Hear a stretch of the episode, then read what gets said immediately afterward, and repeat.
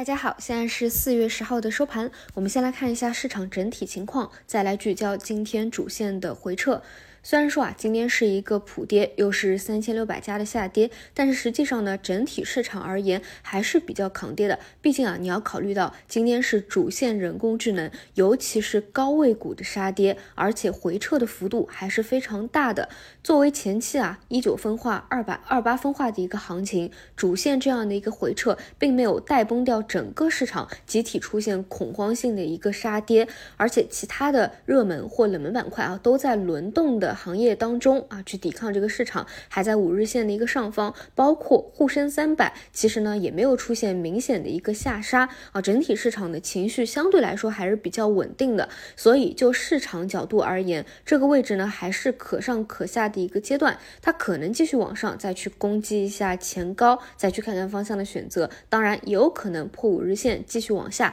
再进行一个大幅度的箱体当中继续进行一个盘整区间叙事，这两者都是有可能的但是至少从今天的一个角度来看，情绪呢还没有发生什么问题。那再说回主线，今天比较大的一个变化就是大家看到前期最热的19分化的 TMT 方向或者说人工智能的高位方向出现下杀了。那可以看到截至到今天这样一个下杀， ChatGPT 的板块指数是近期高位的第3次调整，而且呢是一个阴包阳，可以看到这1、2、3次，每一次 AI 的反弹力度其实是趋弱的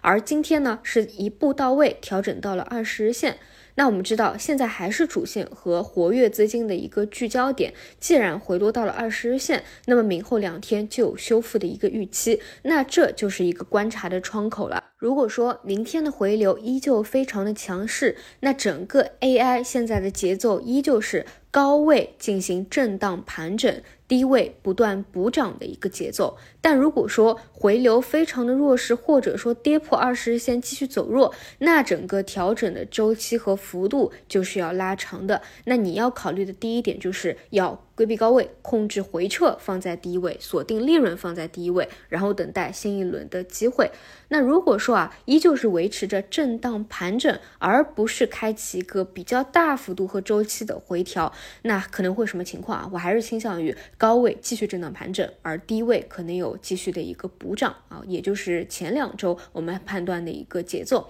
那其实这一块算的也是比较准确了，今天早晨刚给大家讲，对于大模型这一块要规避今天直接是一个下杀，也是跟市场的预期和消息面的影响息息相关嘛。但其实我们打开今天的跌幅榜来看，今天跌幅特别大的，甚至是跌停的，真的就是前期涨得特别多的，有的呢甚至是已经是涨了3倍了，所以出现这样的一个下杀一点都不意外的这个肯定是每个人都已经是有所预期的。但是我想说的是，这一块特别高位的下杀下来才第1天，我是不建议随意就轻易的去抄底的除非说有后续有明显的一个止跌信号，或者它真的是板块的灵魂核心，就它的基本面特别强了，强到一定是有业绩落实的，包括是前期领涨的。就像我说我自己嘛，我关注高位方向，我会关注什么？我会关注 CPU 有没有止跌，这就是我的一个指标。但现在我不认为它已经企稳了，所以还在观察的这个过程当中如果说你不能判断，你就直接一个阴线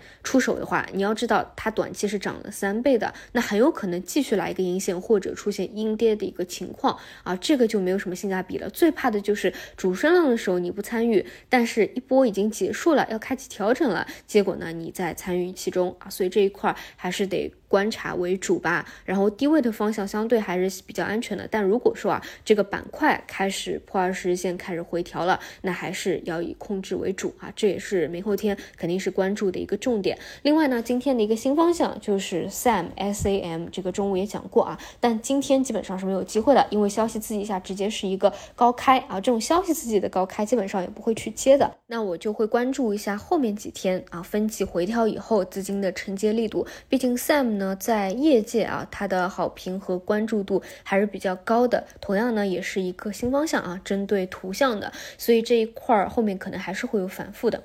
除此以外就是芯片半导体，芯片半导体的话相对比较安全了，因为它毕竟是一个低位，这也是为什么我前期反复强调，你如果是交易型的选手，有时间快进快出的，盯得比较紧的，有时间复盘的，那当然求弹性是看 AI， 但是求稳定性上班族的那当然是做低位的芯片半导体啊。我们不仅要考虑弹性问题，关键还要考虑一个安全性的问题。像今天呢是存储芯片啊，逻辑最正的会比较强一些，其他的呢算是一个分化，包括 ETF 也是在几连阳以后的一个回调啊，这很正常，已经是6连阳了，你不可能要求它给你来个10几连阳，对吧？那这一块啊大概率后面回调1-2天以后还会是一个机会的，所以呢求稳的依旧是多看看这个低位的方向，而不要非常轻易的随意的就在涨了3倍的高位股里面一天阴线回调就随意的去做一个博弈，这个风险呢肯定是比你做低位的芯片半导体和消费电子要大的。当然呢有时候就是这样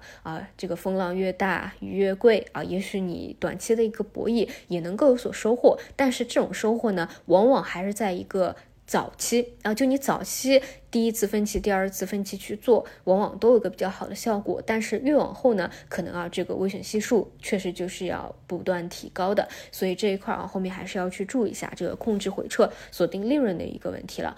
其他我没有什么不好补充的，因为今天轮动的方向也比较多，像数据要素啊，局部的新能源啊，还有其他啊中字头中特估也会起来，但是这些到底持续性有多好，以及会不会受到 AI 的影响下去整体市场调整，这个都不好说。所以有主线的话我们还是聚焦在主线当中，有主线做主线，没有主线那就休息，等待新一轮的行情。好的，以上就是今天的所有内容，那我们就明天再见。